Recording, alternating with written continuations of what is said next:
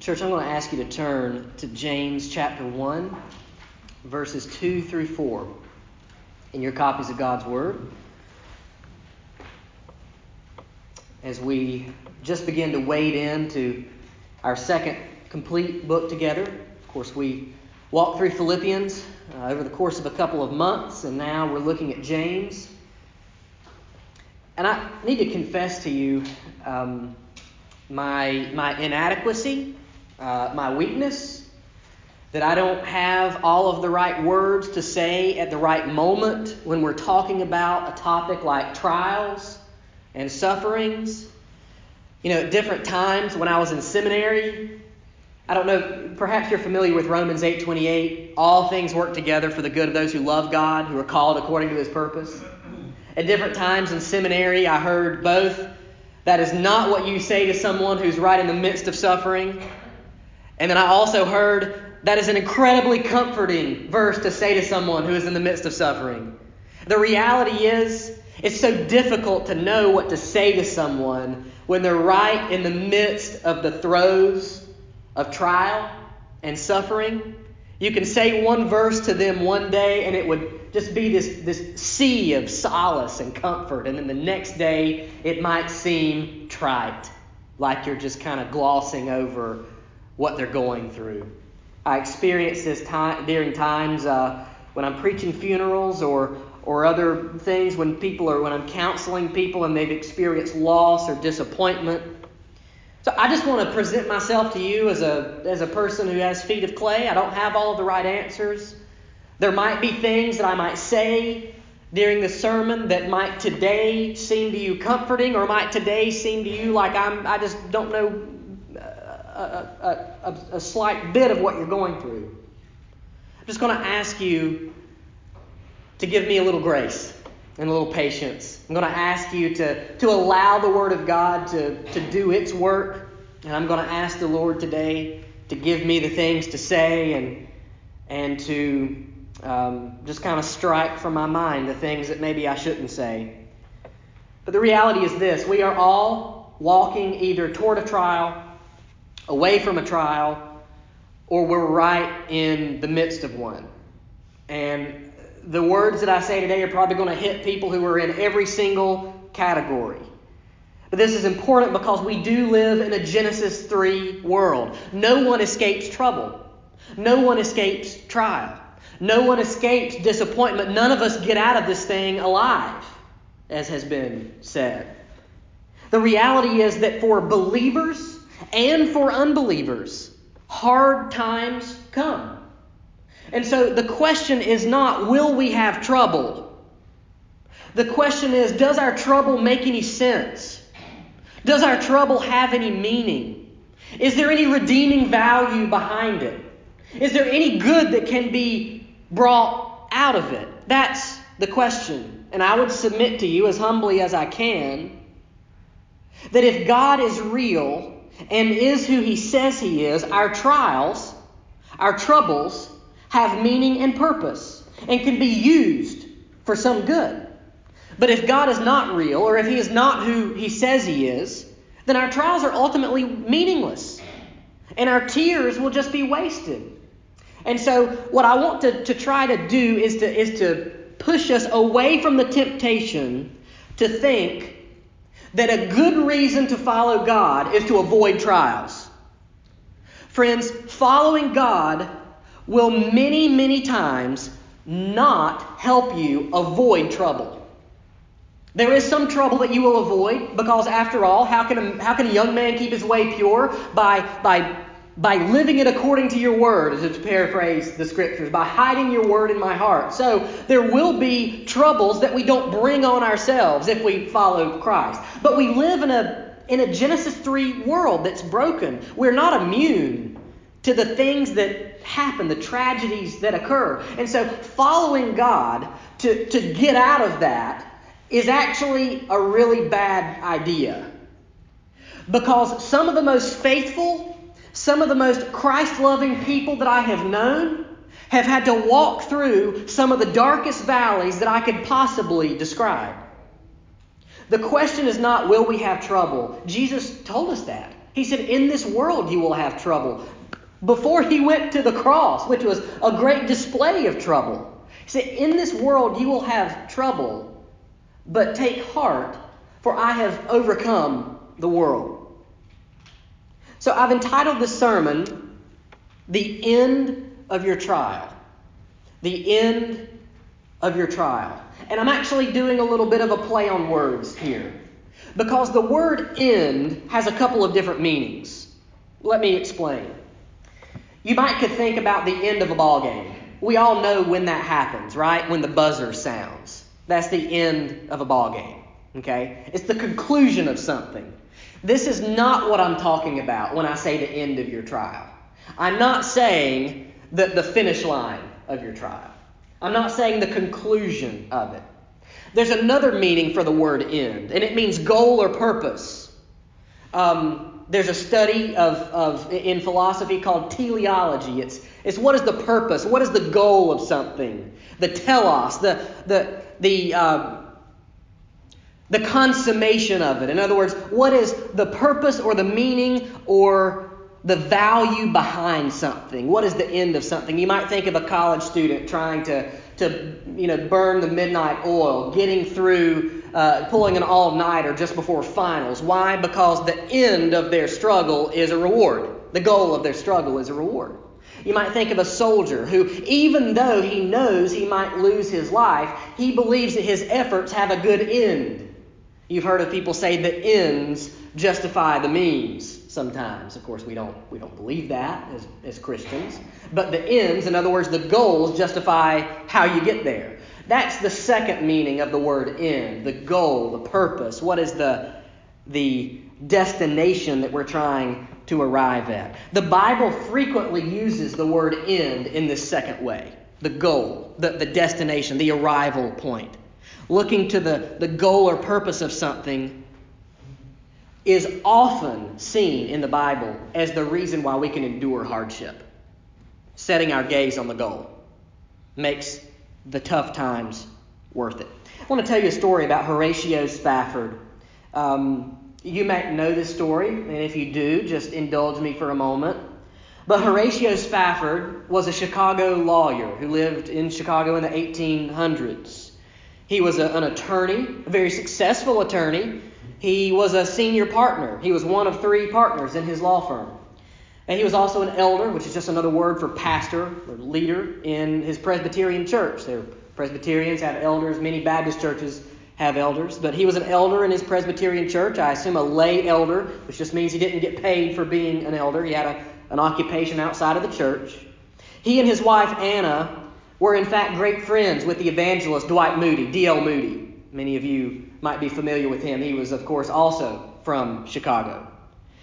Um, Horatio was quite successful, and in the spring of 1871, he decided to try to make make uh, maximize his success. He decided it seems like a good thing to do. Chicago's growing. Let's invest in some real estate on the north side of Chicago. So in the spring of 1871, that's what he did. He used much of his savings and he invested in real estate. But as fate would have it, as providence would have it, 1871 was a really bad year to be investing in real estate. Because in October of 1871, the Great Fire of Chicago reduced much of the city to rubble and ashes. He lost most of his investment the very town that he, in, that he and his family lived in was, was humbled, was, was razed to the ground. It was devastated. They lost much of their livelihoods. A couple years later, he and his family planned a vacation to Europe. You can imagine how this might have been something that the family could look forward to. A vacation to Europe. They were actually even going to try to uh, go through England at the same time that their friend D.L. Moody was going to be preaching in England. And so they were coordinating their plans, but some, some last minute business uh, uh, obligations kept Dwight, uh, D, uh, I'm sorry, kept Horatio Spafford behind in Chicago. He had to tend to some business, some things that arose actually from the fire. So he said to Anna, his wife, and his four daughters, he said, You go on.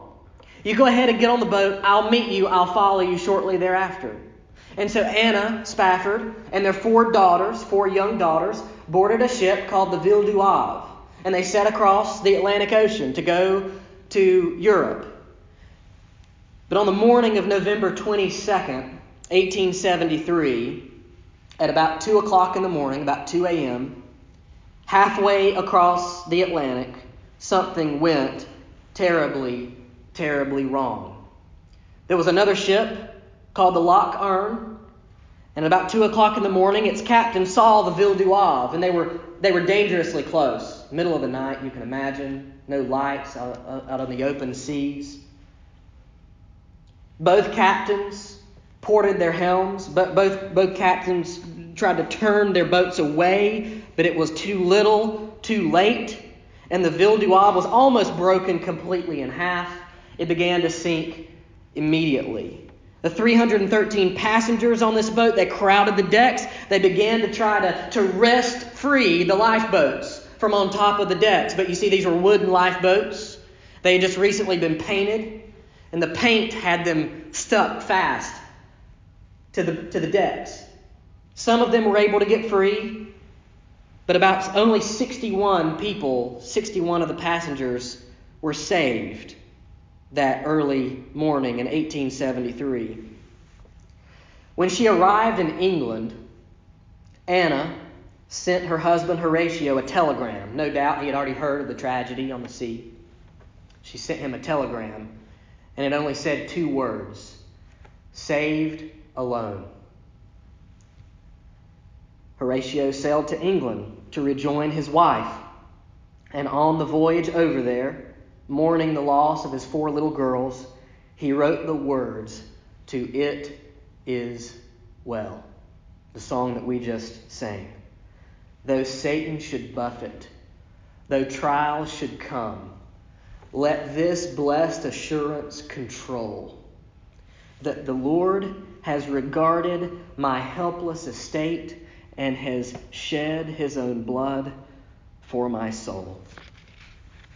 Friends, the question is not, will we have trouble? The question is, does the trouble have any meaning? Is there a God over the trouble? And I am here to do my best to show from the book of James that the answer to that question is yes. The answer is yes. Would you read with me in James chapter 1, verses 2 through 4?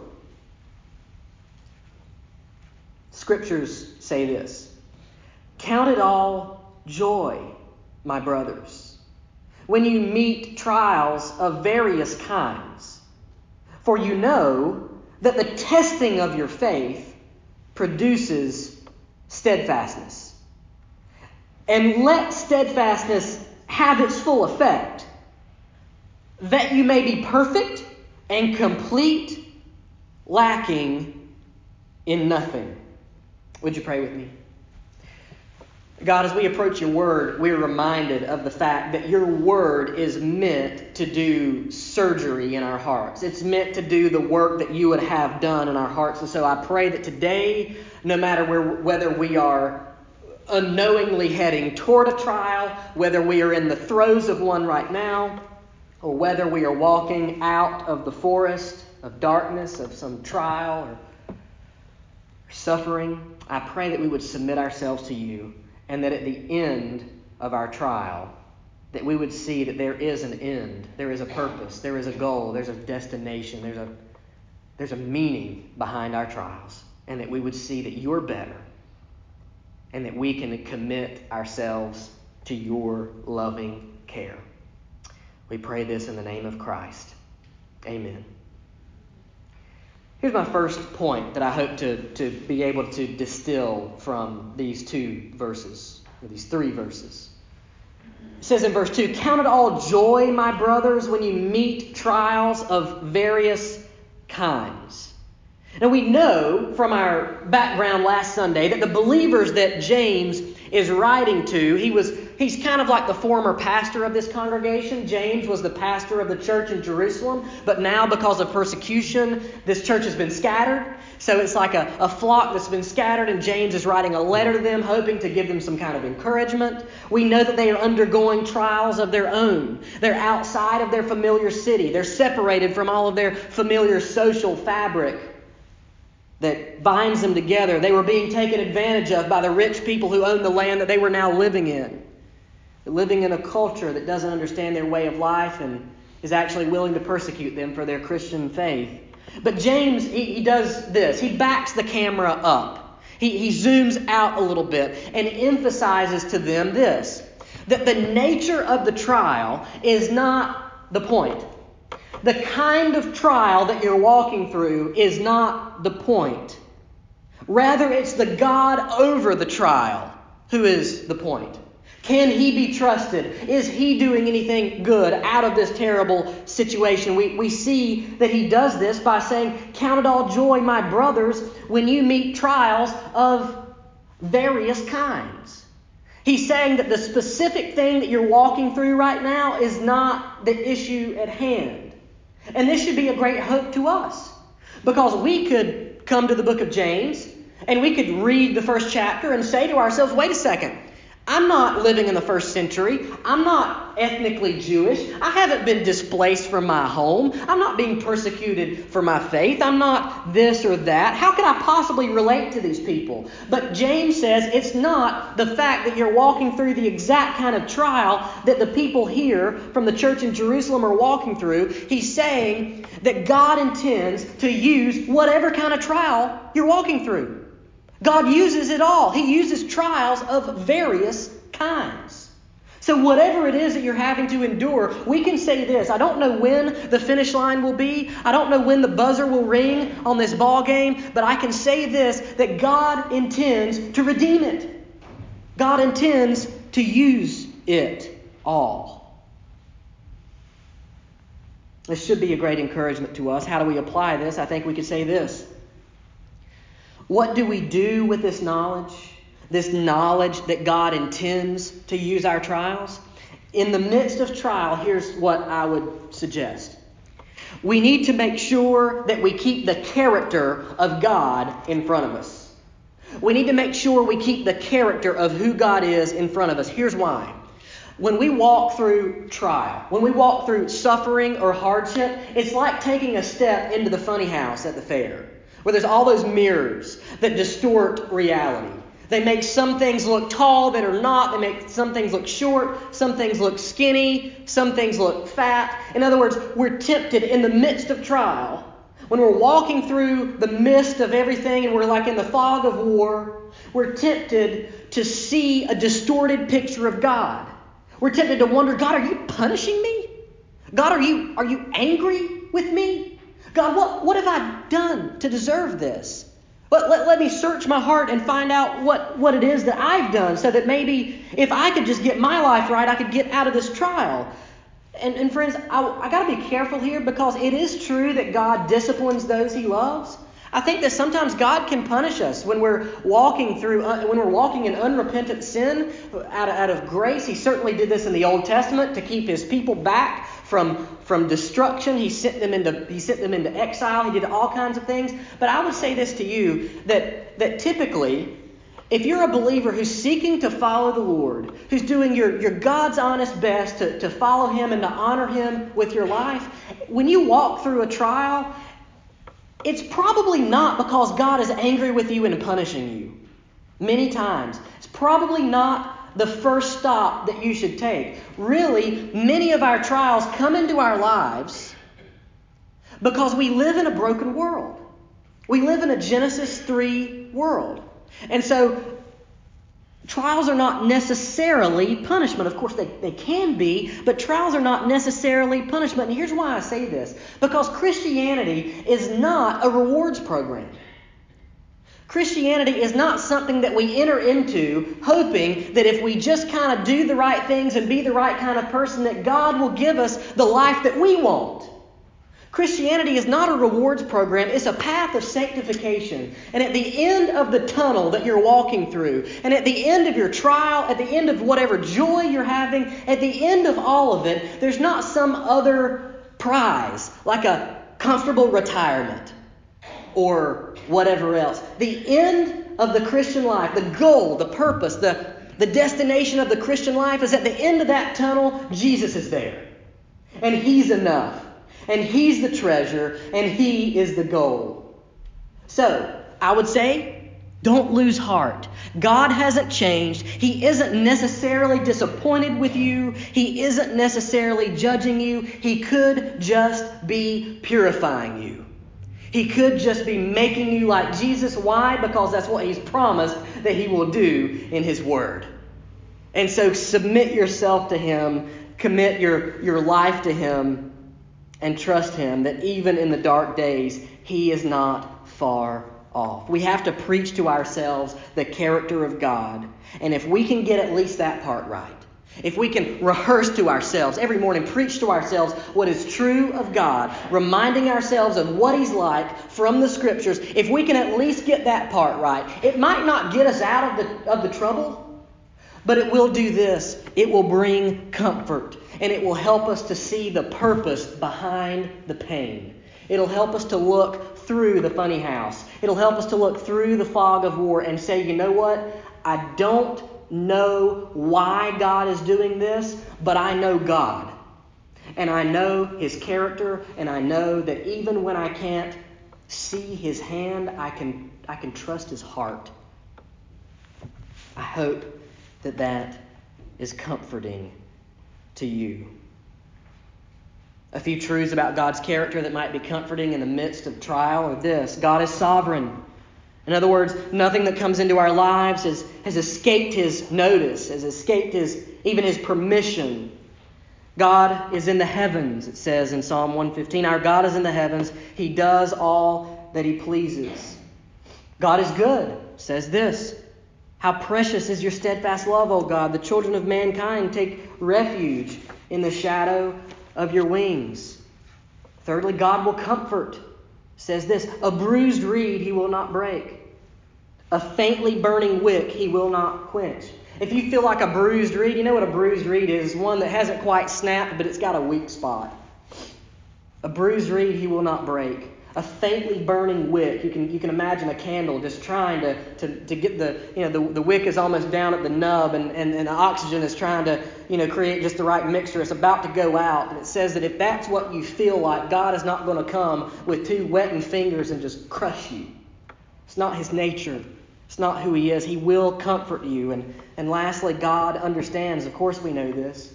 Jesus himself, the scriptures say of him in Hebrews, he's not a high priest who's unable to sympathize with our weaknesses. He himself took on flesh. He endured the pains and the hardships of life himself. And so he can say, with all the merit badges, like, I, have been there, done that. I got the t shirt. He says, I know what it's like to walk through hardship because I wanted to so identify with you that I myself took on flesh and walked as a human and was poor and often didn't have anywhere to lay my head. I have said these things to you that you uh, that in me you may have peace. In the world you will have tribulation, but take heart, I have overcome the world, Jesus says. So that's the first point. The first point is God intends to use it all. He will use it all. The second point is this the end of course, here's my play on words again the end of our trials. What, we need to zoom the camera out again. What is the point of our lives? Why have we been placed here? Has God simply created a world to give us so that people can maximize their happiness and just uh, engage in whatever they want that, that makes them happy? Or is there a greater purpose to our lives? The scriptures say that He died for all so that those who who, who know him might no longer live for themselves, but for him who died and for their sake was raised. And so the purpose of our lives is not for self. The purpose of our lives is to be turned outward toward the glory of God, so that God's fame can spread across the dry lands as the waters cover the seas. We've been placed here to make that happen in our own lives. We've been placed here to glorify God with our lives. It says this in 2 Corinthians 4:17. This is one of those verses that can, if we don't understand it, if we don't read it in light of the rest of the Bible, it can seem like God is saying that what we're going through is small. It's not what He's trying to say. But listen, I'll try, I'll try my best to explain this. For this light, momentary affliction is preparing for us an eternal weight of glory beyond all comparison.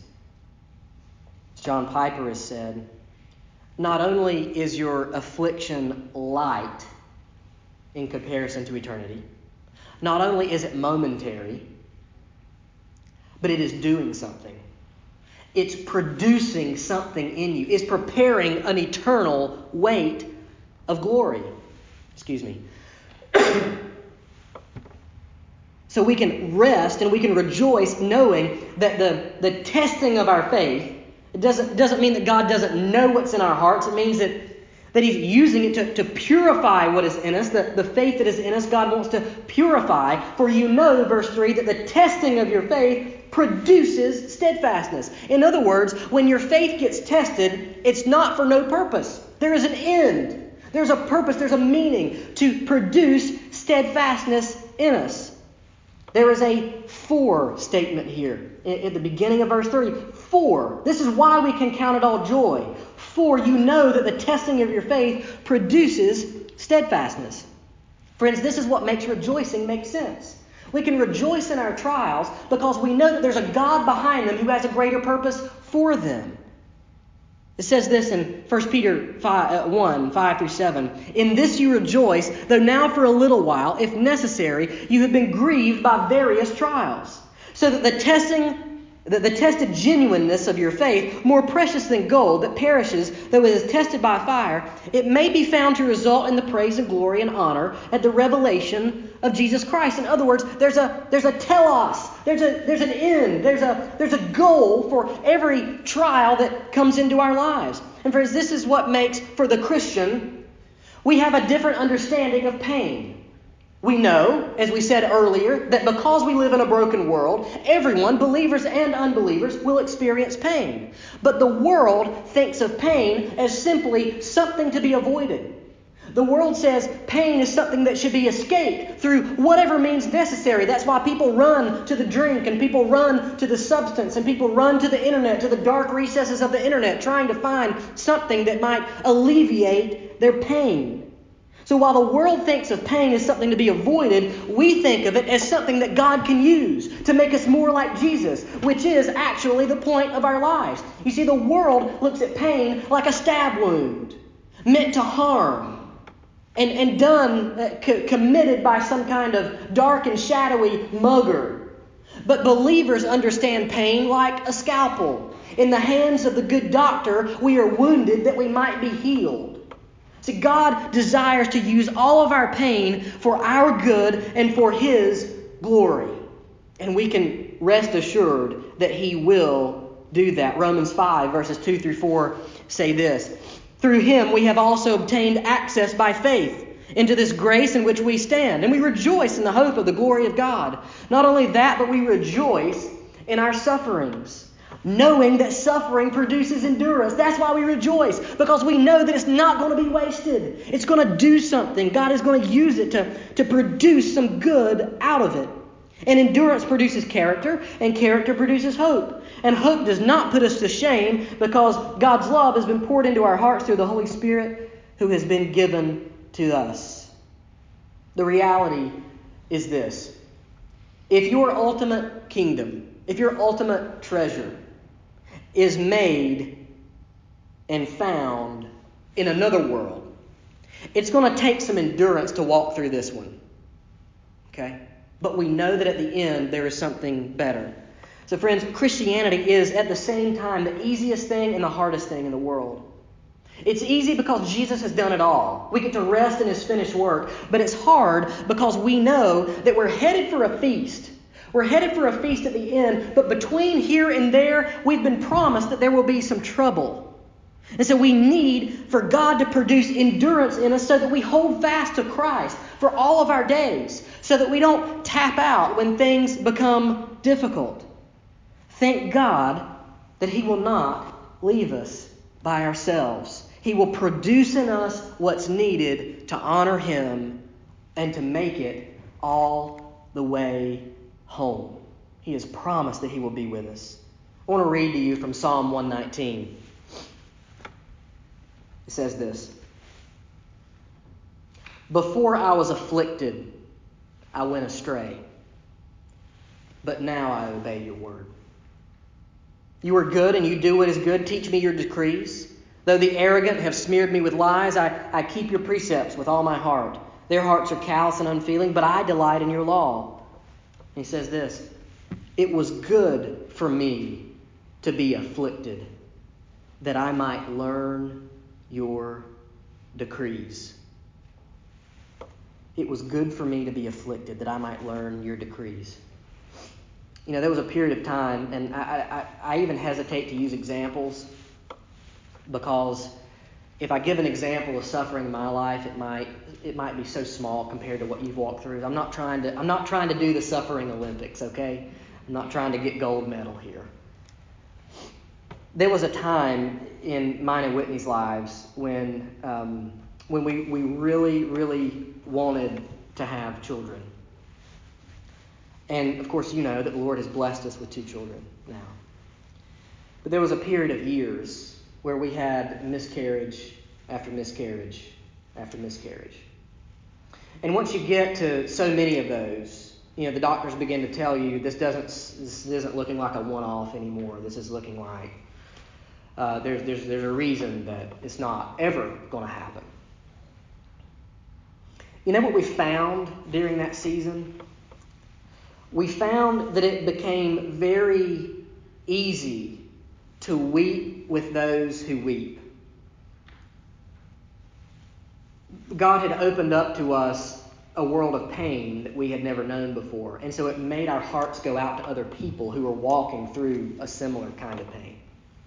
God does that, right? It became easy to weep with those who weep. But it became difficult to rejoice with those who rejoice. It became difficult to watch other people have all of their dreams come true. It became difficult to watch other people succeed where we seem to be suffering. Now, with the perspective of a few years, these words make a little more sense.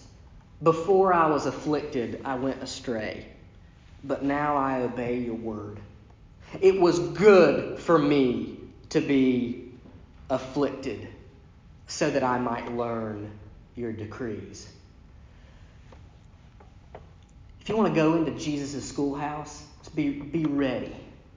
Because many of the lessons don't come through cold, detached lessons, like, like lectures. They come through the schoolhouse of pain. But on the other side of that pain, if you see through the funny house, and if you see through the fog of war, there is a God on the other side of it who, even if he doesn't make everything right, he's still good and he will be with you on the other side of it. Does that make sense? I hope so. The last little subpoint is called perfect and complete. It says this in verse 4. And let steadfastness have its full effect, that you may be perfect and complete, lacking in nothing. Friends, if I were to stop the sermon right now, it would be an incomplete sermon because I would have left you thinking that the only reason God gives you trials is to give you more endurance, right? But endurance is not the point. Endurance is not the final goal. In other words, the, the, the goal of the Christian life is not simply just to learn how to develop a stiff upper lip and to just kind of weather the storms. The purpose is uh, the purpose of endurance is so that we can endure through the trials to be made perfect at the other end of them. Does that, does that make sense? He says in verse 3, You know that the testing of your faith produces steadfastness. But I'm glad there's a verse 4. And he says, And let steadfastness have its full effect so that you may be perfect and complete, lacking in nothing. He, said, he says, let steadfastness. In other words, this is an encouragement to you to do something. It's not simply that God is going to do it. He, he's actually wanting you to place your hand in His hand so that you can walk through these things together and be made perfect and complete on the other side of them. In other words, the point is this you also have to do something. God is committed not to waste your trial, but you also need to commit not to waste your trial. You have to join hands with God so that He can produce in you what He desires to produce. Colossians 1:28 says this. This is the reason why I preach, by the way. It's the reason why I preach. It says, Him we proclaim. Okay? Warning everyone and teaching everyone with all wisdom. Okay, I'm with you. Him we proclaim. We do it for these reasons. That we may present everyone mature in Christ. There's a, there's a goal to preaching. There's a goal to singing. There's a goal to reading Scripture here from the pulpit. It is, it is so that we might be presented before God perfect and complete, mature in Christ. The final end of our goal, the final purpose of our endurance is so that we can better see and know and savor Jesus Christ. That's the goal. That's the treasure. If the goal of our lives is to maximize our happiness, friends, we just simply will not sign up for biblical Christianity because it's too hard. The goal of our lives is not to maximize our own happiness, simply. The goal of our lives is to find our happiness and joy in Christ, no matter what valleys, no matter what peaks He may take us through. He is the good treasure. If our goal is holiness, then we can entrust ourselves to a good and loving God who will finish what He has started, and He has promised to be with us. I want to tell you something that I heard a friend of mine from college, who's also a pastor, he's a pastor in North Carolina now. Um, he, he said this this week. I thought it was great. I don't want to take credit for it. If we sacrificed holiness to get happiness, we end up getting neither. But if we sacrifice happiness to get holiness, we end up getting both that make sense? Friends, make your sacrifices wisely. Happiness is a, is a terrible, terrible goal, but it's a great symptom. And, and happiness and joy is usually the symptom of a life lived in Christ. There is happiness, there is purpose for our lives, there is joy, but it is found by it's found by crucifying yourself and saying, you know what, the only thing that matters in this life is Jesus, Christ and Him crucified. God is preparing a place for us at His table. We're heading for a meal in heaven with Him at His house, in His family, let inside His gates. God Himself took on flesh to make this possible. The Son took on flesh so that He could take the wrath from God the Father that we deserved. He, God the Father turned the wrath that was headed for us, He turned it away onto His Son so that we could be made whole, accepted, we could be given rest. We're heading for a feast. Between here and there, there will be trouble. But Christians, those who have been converted, those who have passed from death to life, Christians are the ones who are saying, who are singing from their hearts, I believe that Christ is worth whatever pain may come. Can you say amen to that, church? Amen. amen. Let's pray that God would make us a church that would believe that and would live that. Would you pray with me?